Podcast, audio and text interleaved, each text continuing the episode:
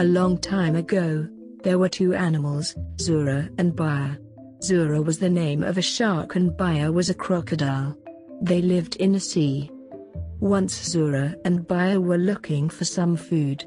Suddenly, Baya saw a goat yummy, this is my lunch, said Baya. No way. This is my lunch. You are greedy said Zura. Then they fought for the goat. After several hours, they were very tired. Feeling tired of fighting, they lived in the different places. Zura lived in the water and Baya lived in the land. The border was the beach, so they would never fight again.